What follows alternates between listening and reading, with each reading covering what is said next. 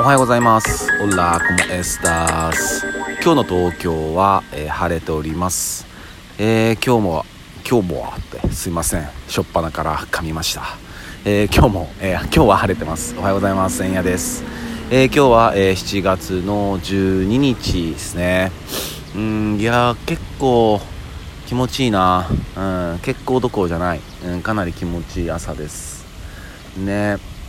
昨日なんかもねえっと午前中なんかは晴れてたんですけどえー、っと夕方かえー、まあ、昨日僕えー、家族のね、えっと、ちょっと食事会があって、うん、ちょっとおじいちゃまのね、あの、お誕生日を、え、お祝いするっていうことでね、うん、まあちょっと家族の食事があったんですけど。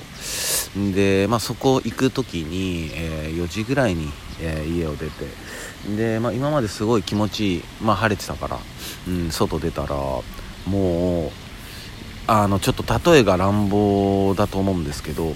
えなんか戦争でも起こりましたかみたいな、えー、空の色なんですよ。もう向こうの方がもう本当に黒煙が上がってるような、うん、えって。えなんかなんか火事事故みたいな。もう本当に。もうすごい雲の色していて。あこれはちょっとまずいなと思って。まあ、傘を、えー、持ってった方がいいと判断して。で、まあ、傘を手に取り。で、まあ、駅に向かったんですけど。もう向かうや否やもう、えー、あの空気がね変わる瞬間ってあるじゃないですか。もうあの瞬間ですよ。あ空気変わったって。あこれなんかやばそうだぞってなって。でそこからもう10分経たない間にもうごっつり降ってきましたね。うんいやすごいゲリまあほんとゲリラ豪雨。すごかった。うんでしかもやっぱ傘持ってない人たちもいて。いやそれほんと気の毒でしたね。うんね。で場所によったらあの氷なんかも降ったらしくて。うんいや氷とかマジ怖いよね。でたまになんかあの海外のニュースとかでもゴルフボールぐらいの氷が降ってきたみたいなのあるじゃないですか。いやあれとかむちゃくちゃ危ないよね。死ぬよねっていう、うん、本当に。フロントガラスのも車のフロントガラスとかもバッコバコに割れたりしてるし。でああいうのってやっぱ保険効くんでしょうね。効くんですよねきっと。うんね。なんか氷が降ったとか。あったりして。うん。でやっぱりねなんかこうまあこういう雨とかが降っちゃうとねやっぱ心配事が増えちゃうからえー、なんかのんきな流暢なこと言ってらんねえなって、えー、本当思う今日この頃ですね。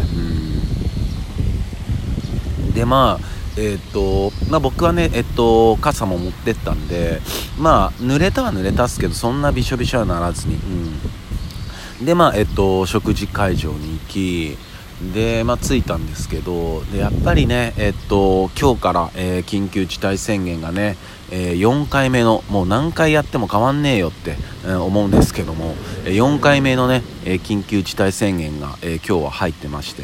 でこれは全国じゃないんですよね。どうもね。東京とかあのこういう神奈川とか千葉とか、まあ、1都3県って言われてるその辺なんですよね確か、うん、間違ってたらごめんなさい、うん、でまあ、なので、まあ、家族で集まった、まあ、食事になるんだけどもやっぱお酒がね飲めなくて。うんで、中華料理にね、えー、行ったんですけど。うん。いやお酒飲めねえのかっておじいちゃんも言っててつまんねえなとか言ってて 87歳でね元気っすよね、うん、いやつまんないですよねみたいな話をしていて。でまあ家族でね話しながら、まあ、おじいちゃんがどういう、えー、人生を歩んできたのかっていう話を聞きながらね、まあ、楽しく、えー、進んでたんですけどもあのね料理。料理がねもう完全にこれお酒必要でしょっていう料理なのよ。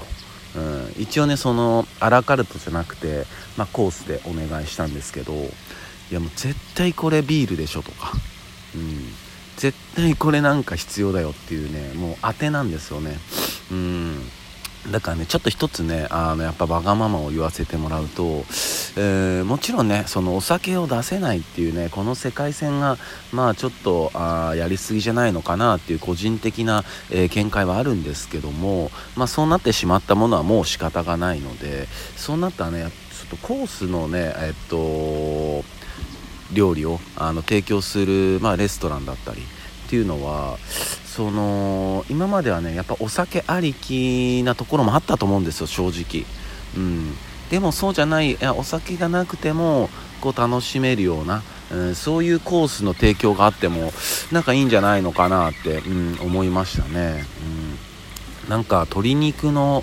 あの四川風スパイシー炒めみたいなのあったんですけどコースのお肉料理で。どう考えてもビールなんですよ。どう考えても。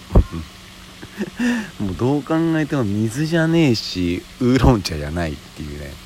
どう考えてもビールですこれはっていうね。